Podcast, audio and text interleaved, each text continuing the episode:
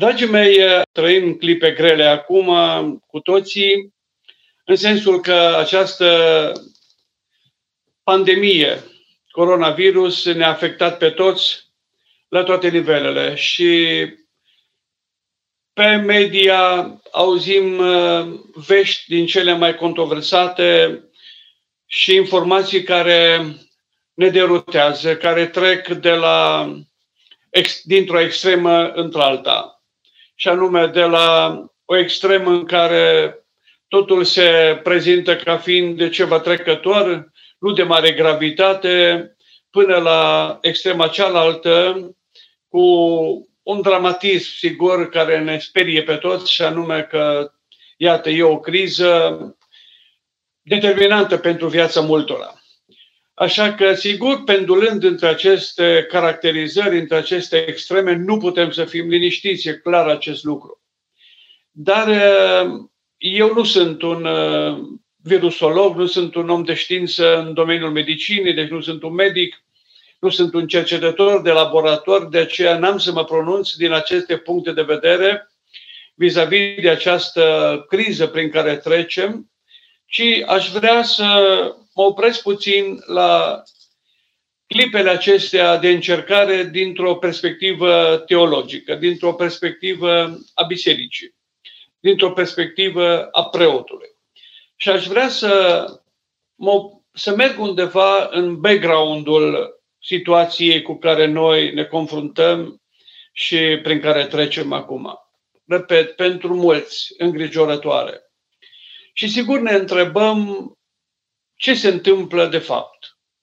Din punct de vedere tehnic, din punct de vedere științific, din punct de vedere medical, se pare că lucrurile sunt uh, acasă, adică se știe despre ce este vorba. Nu la fel stau lucrurile când uh, abordăm uh, problematica aceasta din perspectivă teologică, din, din perspectiva bisericii, din perspectiva Cuvântului Lui Dumnezeu.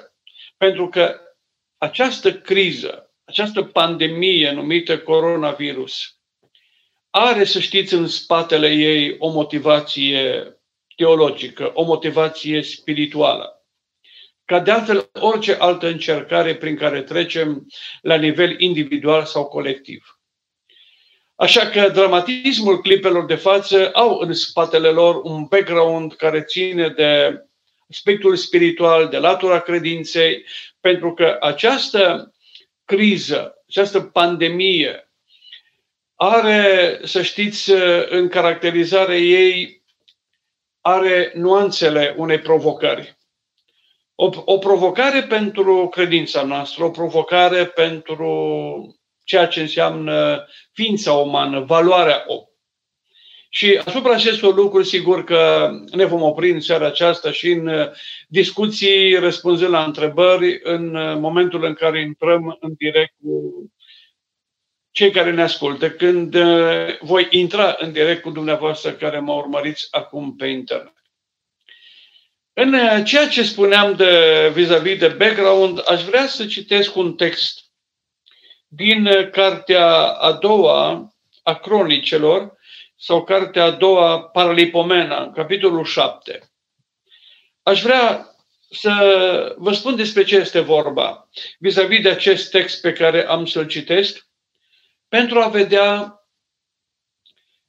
ce este în spatele sau ce se găsește sau ce realități sunt în spatele încercărilor prin care trecem în viață. Și această pandemie este o încercare.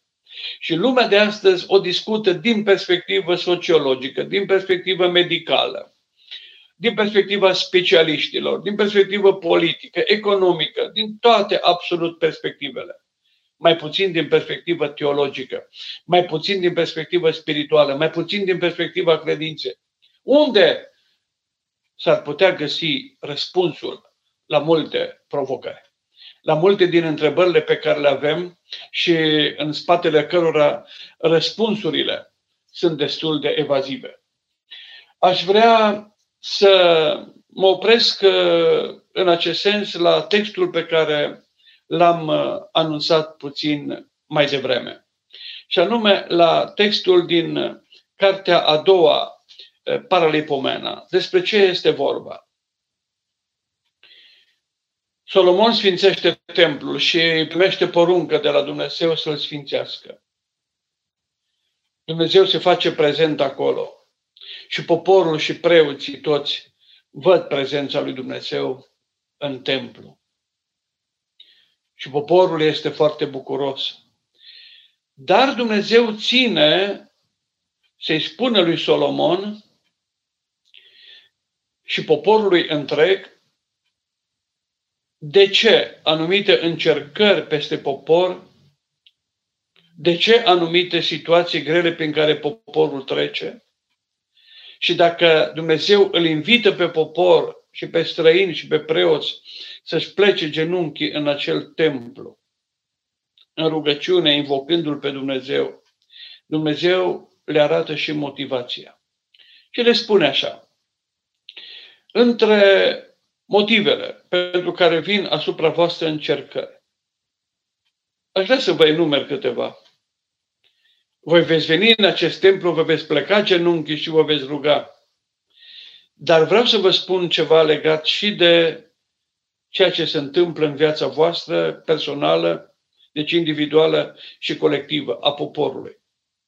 Și să știți aceste lucruri.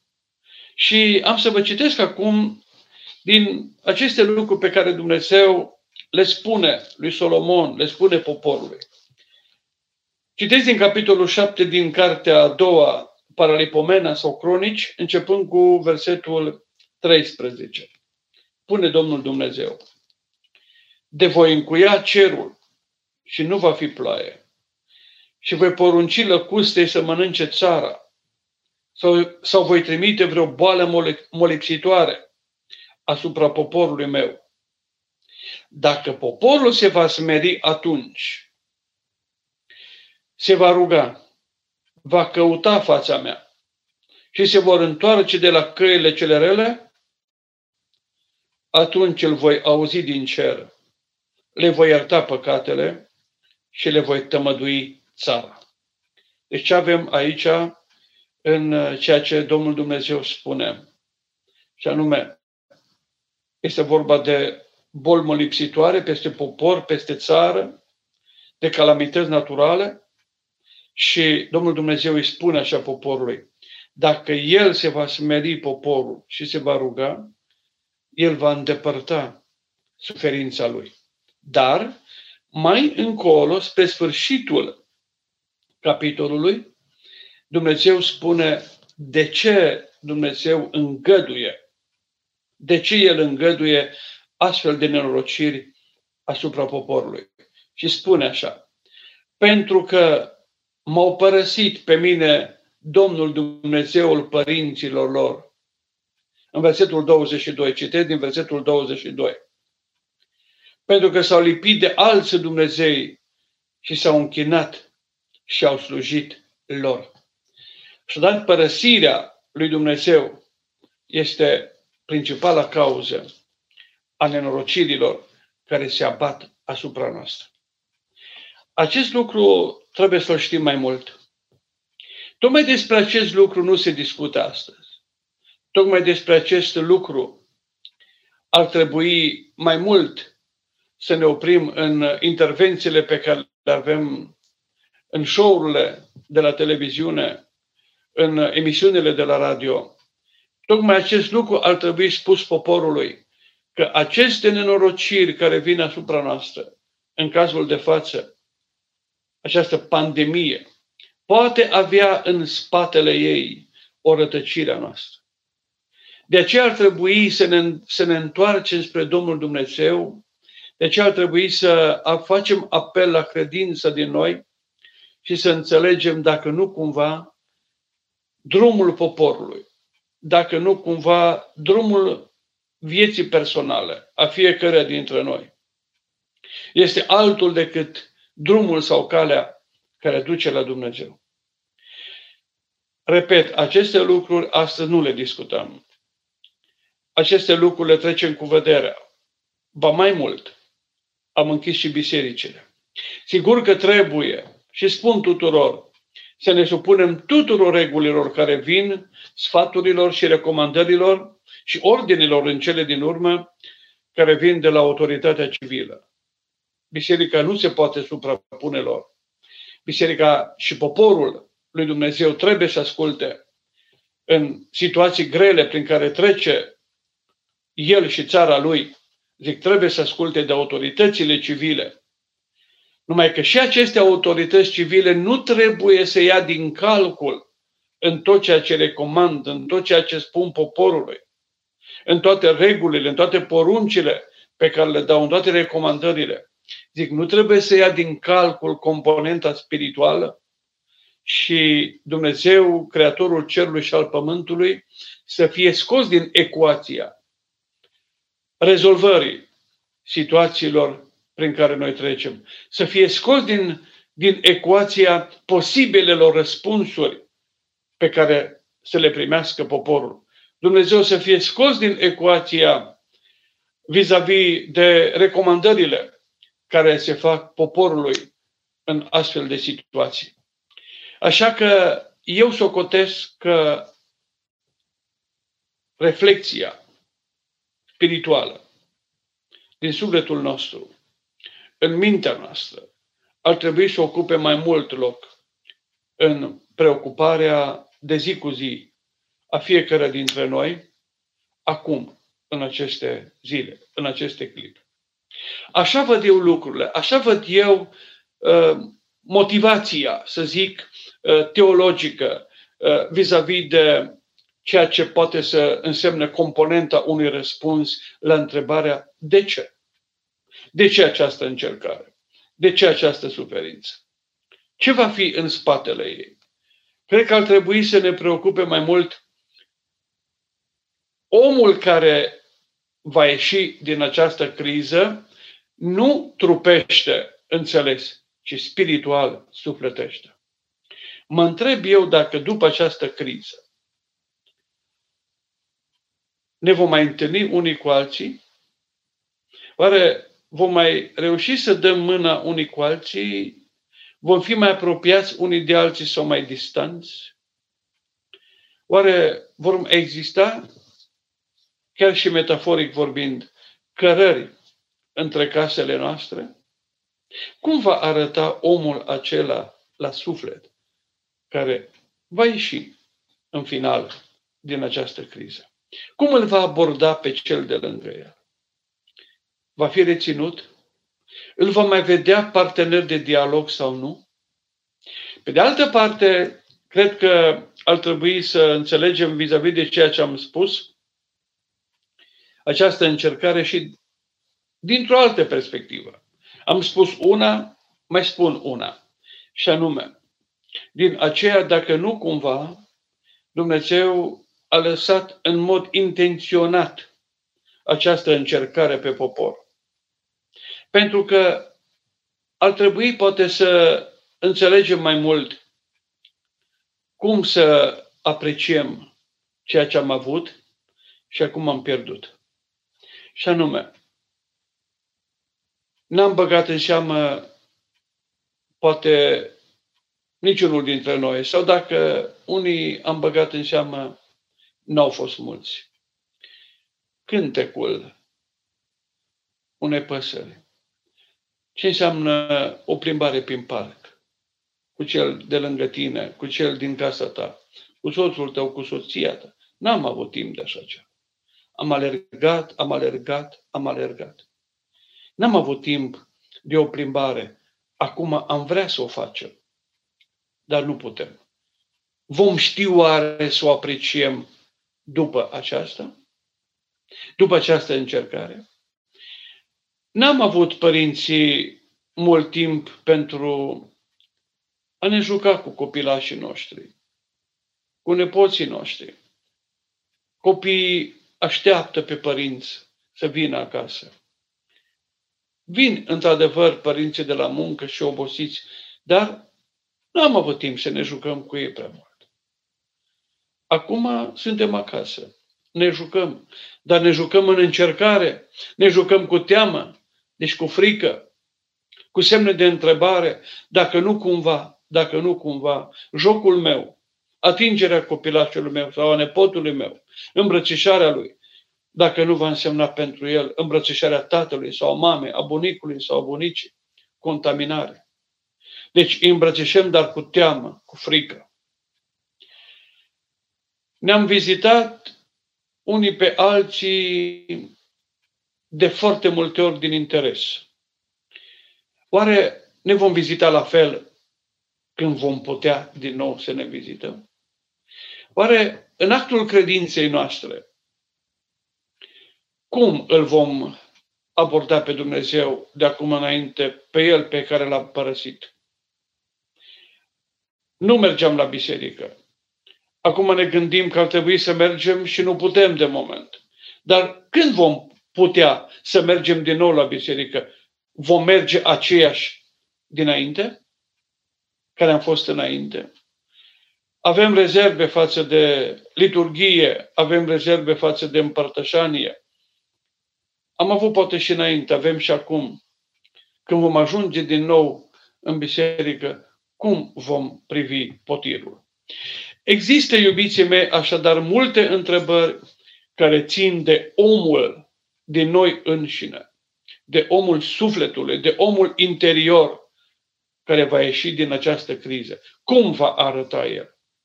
Să știți că de chipul omului interior al sufletului vor depinde foarte, foarte multe relații viitoare dintre oameni. Sau chipul omului interior care va ieși din această încercare, din această provocare. Să știți că va defini întreg sistemul de relații individuale, colective dintre noi. De aceea, nu se poate să ne gândim doar la omul exterior în aceste clipe, ci și la omul interior. Omul din afară, omul trupesc, poate fi amenințat de acest virus. Și va trebui să apeleze la medicamente, la tratament, la izolare, să urmeze sfatul unui medic. Dar cât vorbim de faptul că în aceste clipe trebuie să avem în vedere și îmbolnăvirea noastră interioară, sufletească, omul interior?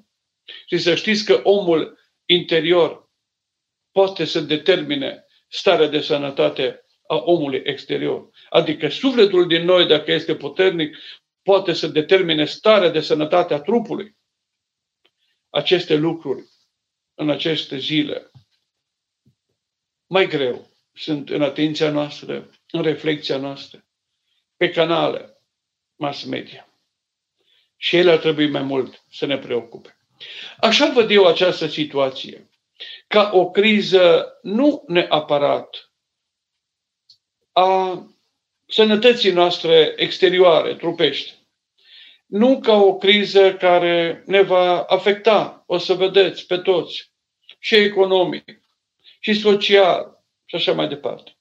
Ci eu văd această încercare prin care trecem acum și ca o criză a sufletului, a credinței, în care se vor lămuri foarte, foarte multe lucruri vis-a-vis de credința noastră, de apelarea noastră la Dumnezeu, de raportul pe care să-l avem uh, și relația pe care să o avem cu Dumnezeu. Așa că aș dori în cele ce urmează să intrăm și într-un dialog. Eu v-am prezentat uh, perspectiva mea. Aș vrea ca dumneavoastră, cei care m-ați urmărit, ca dumneavoastră cei care în care, în sufletul cărora și în conștiința cărora poate am trezit întrebări sau am născut semne de întrebare. Să intrăm în dialog și să aprofundăm mai mult stările prin care trecem, nu neapărat din perspectiva imediată a ceea ce înseamnă această criză, ci și din perspectiva pe care ne-o impune credința. De aceea eh, v-aș ruga ca în continuare să avem un dialog, să îmi puneți întrebări și să pot să uh, inițiam, inițiem un uh, dialog împreună. Așa că aștept uh, din acest moment uh, primele întrebări uh, ale dumneavoastră.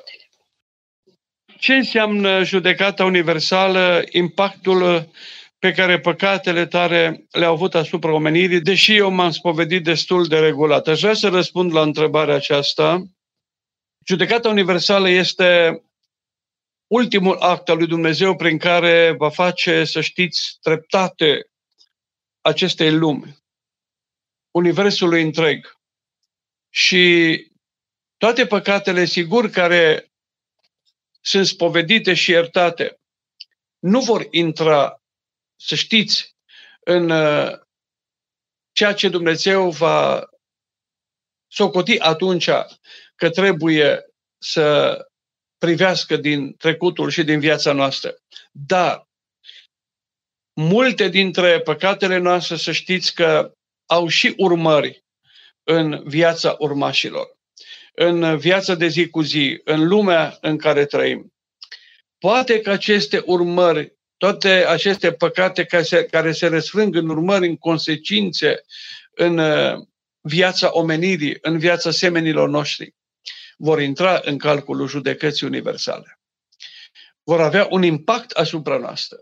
De aceea trebuie să avem în vedere nu doar relația păcat-iertare, ci și păcat, consecințe, urmări. Pentru că, iarăși, vreau să fiu mai explicit în acest sens. Comit un păcat.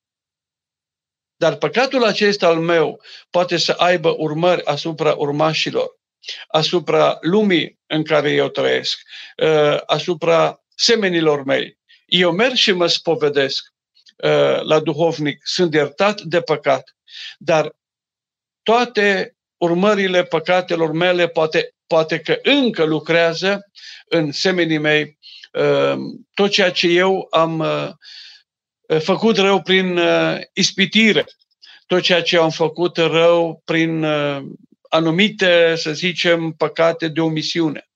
Toate, repet, aceste urmări au efect în spatele nostru și vor atârna într-un anumit fel în ziua judecății în viața noastră. Deci să avem, să fim atenți, comitem păcatul și să nu spunem mă duc și mă spovedesc și sunt iertat, ci să ne gândim nu comit păcatul pentru că eu pot să fiu iertat imediat de duhovnic, pot să primez iertarea de la Dumnezeu prin dezlegarea duhovnicului, dar în spatele meu faptele mele încă să mai lucreze. Și acest lucru, sigur că are un impact negativ asupra noastră la judecata universală. Reiau vin, vin la întrebările mai de la început. Uh, în momentul în care eu am accesat uh, um, întrebarea respectivă era de undeva de la, de la mijloc. Zice, Cosmin Barbă mă întreabă, părinte, mi este greu să cred că unele fapte din viețile Sfinților sunt fapte istorice și cred că multe fapte pot fi valabile numai ca simboluri.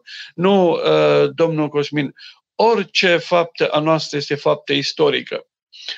Orice faptă a noastră nu are valoare simbolică, ci are valoare reală. Orice faptă a noastră este comisă într-un prezent istoric, dar care poate să aibă urmări și pentru uh, viitor. Așa că nu putem să vorbim de consecințe ale faptelor noastre și fapte uh, la, nivelul, la nivel de simbol. O să răspund puțin mai uh, telegrafic la întrebări pentru a putea pe toate, cât îmi stă în putință, să le pot aborda. Tot domnul Cosmin Barbă mă întreabă cum aș putea să reconcilieze mintea mea ceea ce spun că sunt fapte istorice și interpretarea simbolică din viețile Sfinților. Încă o dată, probabil că dumneavoastră vă referiți la valoarea simbolică sau interpretarea simbolică din uh, uh, ceea ce înseamnă viața unui sfânt. Adică vă referiți la faptul că prin sfințenia pe care el a dobândit-o, el a trecut din spațiul fapte reale în spațiul uh, fapte, să spunem, uh, ireale. Dar sfințenia ne trece din real în ireal, adică nu însemnează că irealul nu există, ci în irealul acela care pentru minte, pentru minte limitată, pentru noi înșine, este privit ca atare, adică sfințenia acolo unde nu domnesc, să știți, legi ale Universului și ale naturii înconjurătoare care ne cad nouă sub simțuri. Probabil că de aceea, uh, să zic, vorbiți de un anumit simbolism dincolo de faptele noastre în viața Sfinților. Tot de dânsul, cum aș putea să... Uh, nu, am răspuns la întrebare, merg mai departe. Doamna Elena, uh, doamna Sanda Petrus, spune așa, de ce vin gândurile de hulă și înjurături când revii la credință și nu mai scape cu ani de ele și apoi răceala înspre tot ce e sfânt, chiar dacă continui să mergi la biserică. Trebuie să avem în vedere următorul lucru, doamnă Sanda, și anume, fapta noastră are ea un background, orice fapta noastră, orice păcat Uh, are în spate un anumit background. Acel background se exprimă în egoism, în stări ale sufletului, egoism, uh, sentimente pozitive uh, sau negative, mândrie um, și așa mai departe. Tot acest cadru de referință spiritual din viața sufletului, de emoție, de trăire, de ură, de angoasă, și așa mai departe, se exprimă în fapte. Și atunci fapta poate fi văzută, fapta poate să fie reparată, fapta poate să fie eliminată, dar trebuie să avem în vedere background-ul faptei. Acolo trebuie să lucrăm mai mult și să eliminăm așa ceva. De exemplu, ura, setea de răzbunare, mânia. Ea se exprimă în fapte pe care le știm fapte de ceartă, uneori chiar mai dure uh, și așa mai departe. Însă, putem să nu comitem faptele respective, adică imediat să ne certăm, imediat să lovim, imediat să înjurăm și așa mai departe, să nu le comitem, dar în spatele nostru și în sufletul nostru să rămână încă background-ul faptei, adică mânia, setea de răzbunare, nu, acolo trebuie să lucrăm. Să eliminăm mânia, setea de răzbunare, care coincide imediat și cu eliminarea faptei ca atare. Și atunci nu ne va mai obseda în spate uh, ceea ce dumneavoastră spuneți aici. Uh, merg puțin mai departe. Uh, tot doamna Sanda Petru spune că poporul cred că zicea mai dinainte într-o pandemie de păcat, aveți dreptate, tocmai la acest lucru m-am referit, uh, tocmai pe acest lucru l-am subliniat în uh, textul respectiv și că în spatele pandemiei, în spatele acestei încercări, în spatele acestei provocări cu care, iată, suntem încercați de Dumnezeu, există, așa cum am spus, starea de păcat. Urmarea, urmarea uh, păcatului, sigur că, uh, spune doamna Sanda Petrus, e moartea și iată că a venit. Nu trebuie să privim lucrurile chiar așa radical, în sensul că să vedem o pedeapsă a lui Dumnezeu uh, în ceea ce se întâmplă acum în viața noastră poate să fie, sigur, un apel al lui Dumnezeu, uh, poate să fie, în acest sens, uh, și o să aibă încercarea noastră și o urmă de pedeapsă, dar nu trebuie să o vedem uh, încercarea aceasta în mod neapărat negativ, în spatele ei un Dumnezeu care se răzbună pentru întunericul păcatelor noastre, ci mai mult o încercare, trebuie să-L vedem pe Dumnezeu acționând pedagogic cu noi în această încercare, în sensul, așa cum am spus, că ne vrea să fim alți creștini, că ne vrea să ne raportăm altfel la cele sfinte, că ne vrea alții în biserică, că ne vrea mai aproape de potir, că ne vrea mai aproape de harul lui Dumnezeu. Mai departe, uh, domnul Laurențiu Mihai spune, Părinte, mărturisesc că m-ați ajutat să-mi schimb viața enorm, de aceea vreau să vă mulțumesc din toată inima. Nu mie, ci lui Dumnezeu, El este Cel care lucrează prin noi. Să știți că noi suntem doar instrumentele prin care Dumnezeu lucrează. Doamna, uh, sau doamna Gabriel Mirela Dumitru zice așa, o femeie se poate ruga sau citi din Sfintele Cărți în toate zilele? Absolut că da. În orice zi, când timpul ne permite, ne putem ruga, putem citi din Sfânta Scriptură și să știți că Sfânta Scriptură este puterea lui Dumnezeu, este biblioteca lui Dumnezeu, este biblioteca Duhului Sfânt. Să încercăm cu toții să intrăm mai des în această bibliotecă lui Dumnezeu, în această bibliotecă a Duhului Sfânt. Și acolo vom găsi în fiecare zi pagini din literatura universală care n-au egal. Însă trebuie să avem grijă mare la rugăciune, rugăciunea să fie de calitate, rugăciunea să fie făcută cu o trăire a noastră sufletească, nu doar cu buzele. Deci ne putem ruga în orice zi, în orice clipă putem citi din cele sfinte, dar cu mare atenție la ceea ce rostim în rugăciune și cu mare atenție la ceea ce citim, încercând să reflectăm și să medităm.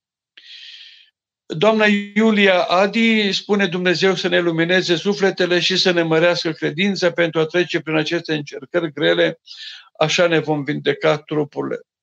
Da, așa este, să ne audă Dumnezeu și să ne întoarcem la mai multe rugăciuni, așa cum am spus uh, și în intervenția mea uh, mai dinainte. Doamna Andreea spune, de ce adesea ne simțim neputincioși a trăi într-un mod bine plăcut lui Dumnezeu? De ce ne simțim lipsiți de harul său, de puterea de a face voia lui, deși noi ne dorim aceasta? Sigur că noi ne dorim binele în orice clipă a vieții, și binele nostru și binele uh, pe care îl vrem în viața celor apropiați nouă. Însă, de la dorință la faptă este o anumită cale. Pe această cale, de la dorință la faptă, trebuie să trecem cu bună intenție. Și nu întotdeauna în ceea ce noi vedem un bine este un bine, noi vedem un bine pentru interesul nostru imediat, dar nu întotdeauna în spațiul general al înțelegerii lui este un bine și atunci când pornim pe calea aceasta de la intenție la bine, dar binele nu înseamnă bine decât în interesul imediat, sigur că în acel caz, în acea situație, ă, ne simțim oarecum lipsiți de harul și de prezența lui Dumnezeu și de puterea lui, pentru că El nu acționează cum noi dorim, ci cum El știe că este spre binele nostru. Doamna uh, Diana Șutea spune relaxare în carantină. Să nu uităm că relaxarea nu trebuie să fie doar una trupească, ci și una sufletească. Sau mai degrabă să încercăm acum o relaxare spirituală decât trupească. O relaxare în rugăciune, o relaxare în meditație, o relaxare în a reflecta la ceea ce am citit din cartea a doua Cronii sau Paralipomena, în ceea ce spune Dumnezeu, de ce vin încercările peste viața noastră. Deci să avem o relaxare și în spirit. Domnul Laurențiu Mihai, părinte, vreau să vă întreb cum pot scăpa de păcatul pe care îl fac cu ochii, chiar dacă cu trupul nu fac niciun păcat. Cum pot să înferesc ochii pentru, că, uh, pentru, că, uh, pentru ca să îmi țin uh, fuga sub control?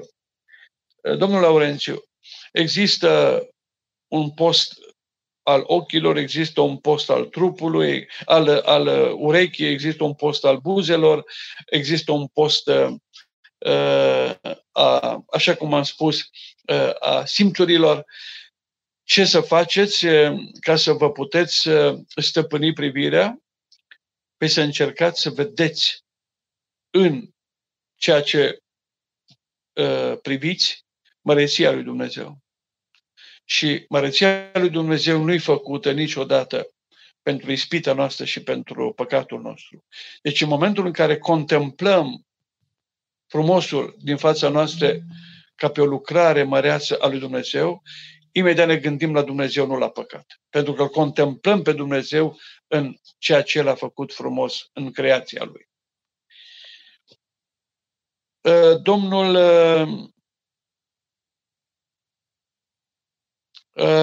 doamna Iuliana Timaru Doamne ajută, primirea Domnului, dacă trecem sănătoși de această încercare, cărările dintre casele sufletelor noastre se deschid dacă auzim cu urechile inimii curate. Eu stau la ușa ta și bat. Depinde de noi și cred cu nădejde că omul din interior va primi pe cel ce bate la ușa inimii. Da, într-adevăr, Isus este întotdeauna la ușa casei noastre și bate. Să nu uităm uh, acea icoană, să spun așa, cu acea imagine cu Isus care bate la ușa casei noastre, numai că ușa aceea nu are zarul pe din afară, ci zarul este în interior. Adică ce vrea să spună acea imagine foarte sugestivă pentru mine, pentru tine, pentru fiecare dintre noi. Și anume că, și anume că eu deschid, nu Isus deschide. El bate, iar eu deschid. Nu se poate să nu auzim. Bătaia lui Dumnezeu o auzim toți la ușa sau în ușa vieții noastre. Și toți o auzim zi de zi. Nu se poate să nu o auzim. O auzim în încercări, dar o auzim, o auzim și în răsplată. O auzim în uh, răspunsul lui Dumnezeu la rugăciunile noastre, auzim bătaia în ușa vieții noastre și, la, și în momentele în care Dumnezeu întârzie răspunsul din viața noastră. Este important ca noi să auzim și apoi să deschidem. Isus nu forțează, Dumnezeu nu forțează să intre în casa noastră.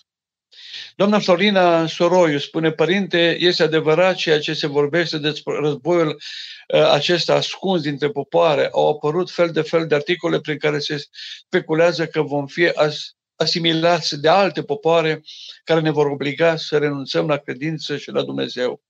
Nu, doamna Florina, sigur sunt multe speculații care se fac acum. Uh, sunt multe știri care se dau pentru reclamă, pentru rating. Uh, sunt mulți care acum, uh, sigur, ies și seamănă panică printre oameni. Nu cred că se va întâmpla acest lucru. Noi nu trebuie să capitulăm în fața amenințărilor, nu trebuie să părăsim credința și pe Dumnezeu cel adevărat și atunci Dumnezeul acela adevărat care conduce fiecare popor spre destinul lui final, va conduce și poporul nostru spre destinul lui final. Uh, așa că nu trebuie să ne speriem în fața unor astfel de amenințări. Doamna Diana Angelica spune, poate noi cei ce conștientizăm că totul se întâmplă cu îngăduința lui Dumnezeu vom fi mai bucuroși și luminoși răspândind în jur lumină. Da? Orice conștientizare noastră vis-a-vis de orice încercare, orice conștientizare noastră vis-a-vis de orice păcat pe care îl facem.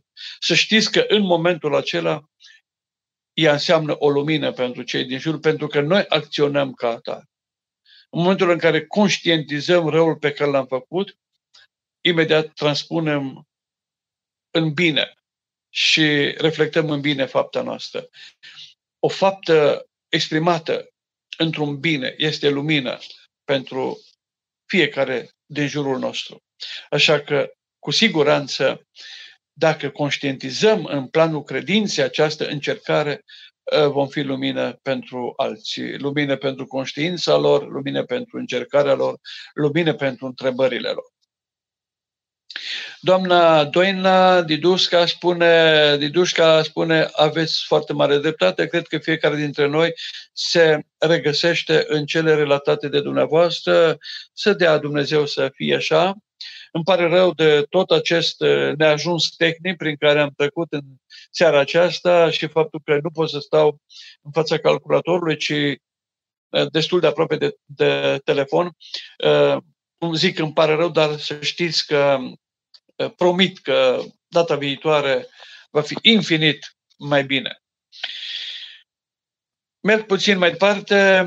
Doamna Elena Pahon spune, părinte, ce crede se va lucra duminică sau tot așa cu piețe și bazare deschise magazine, bine ar fi să fie cinstită ziua Domnului, cu respect și credință vă spun, să rămână.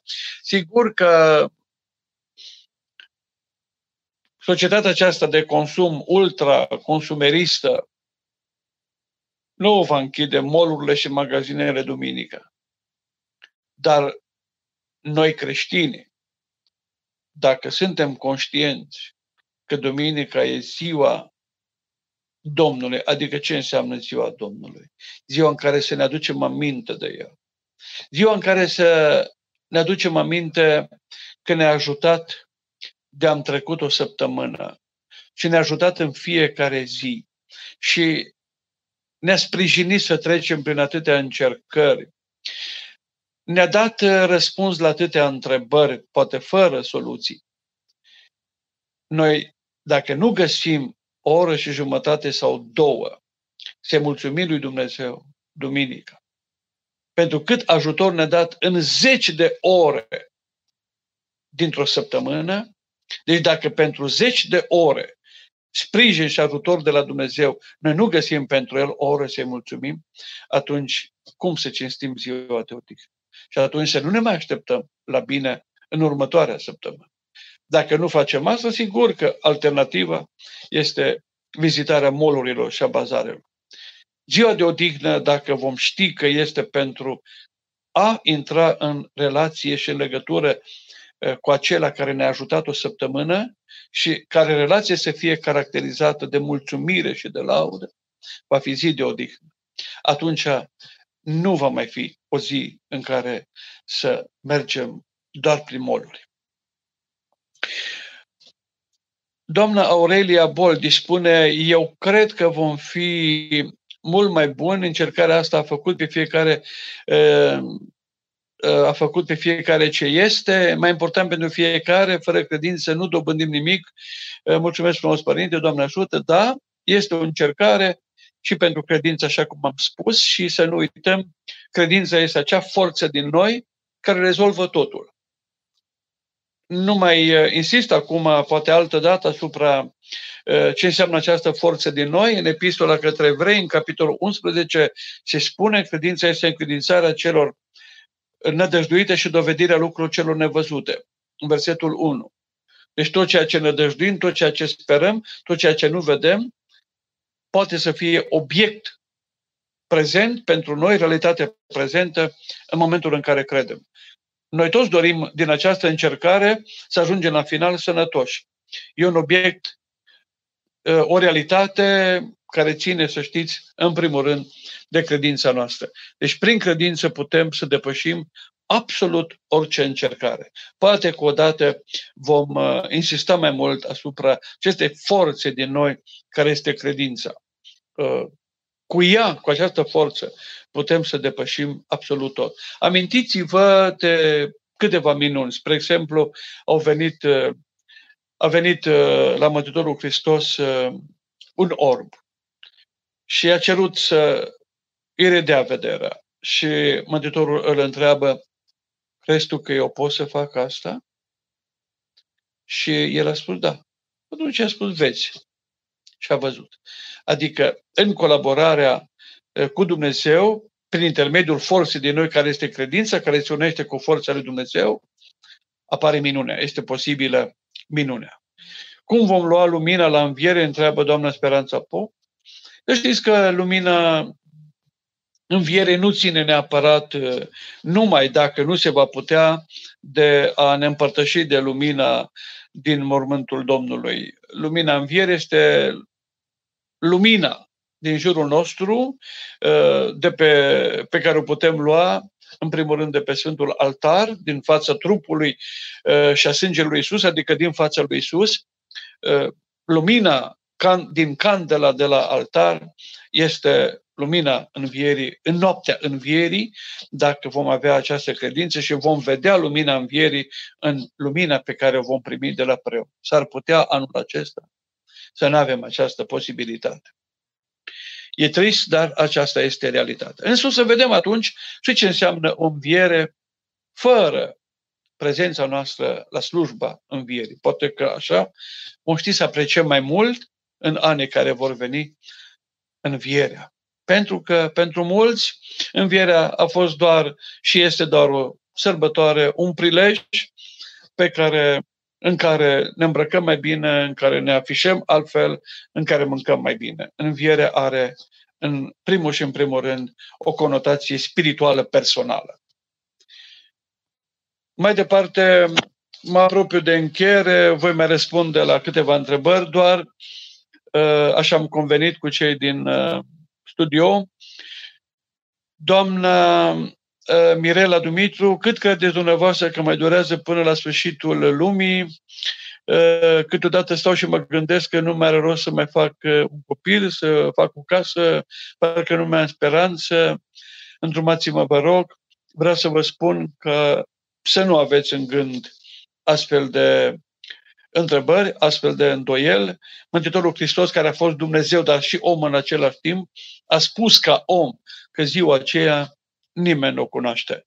Deci noi nu ziua respectivă și venirea ei să ne preocupe, ci cum ne va surprinde ziua respectivă. Sfârșitul nu știm niciunul dintre noi, dar avem datoria clipă de clipă să ne autodepășim, avem datoria clipă de clipă să lucrăm în așa fel ca în urma noastră să lăsăm o pagină de istorie pentru copiii noștri, pentru nepoții noștri luminoasă.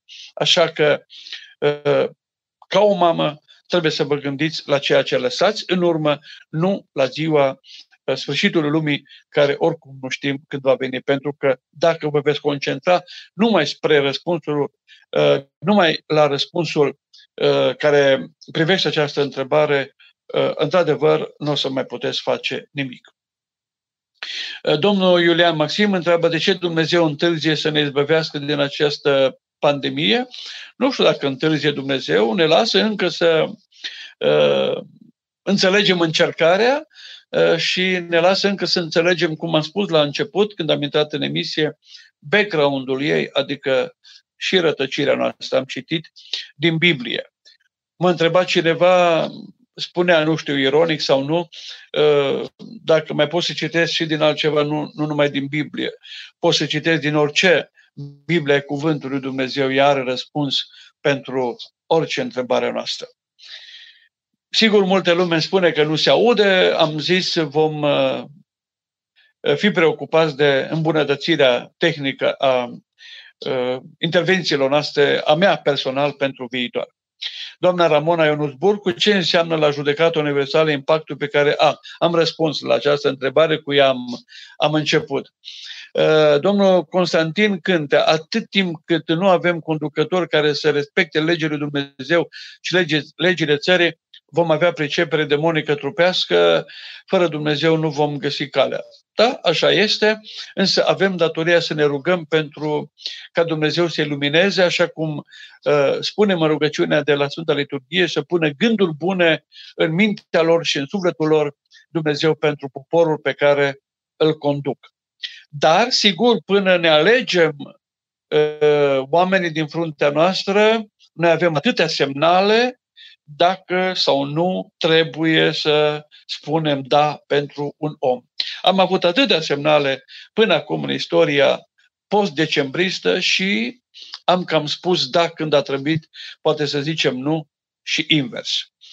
Ehm, aș dori să pun uh, punct final uh, întâlnirii noastre ehm, răspunzând încă la o întrebare a doamnei uh, Iovane, Iovanescu, lucrarea de vindecare dovnicească pe care Biserica Ortodoxă o are ca misiune este esențială. Da, într-adevăr, este una esențială și ne vom strădui să o facem evidentă, văzută. Și chiar ultima întrebare, ce este nădejdea în Dumnezeu? Doamna Claudia Ioana, când există nădejde, există sentimente de frică sau de îndoială?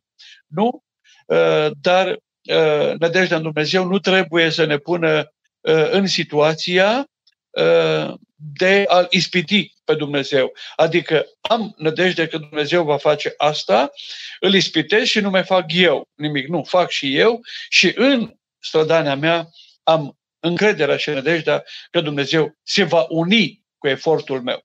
Uh, doamna Alina Nicolau ceva uh, interesant spune, salutări de la Bacău.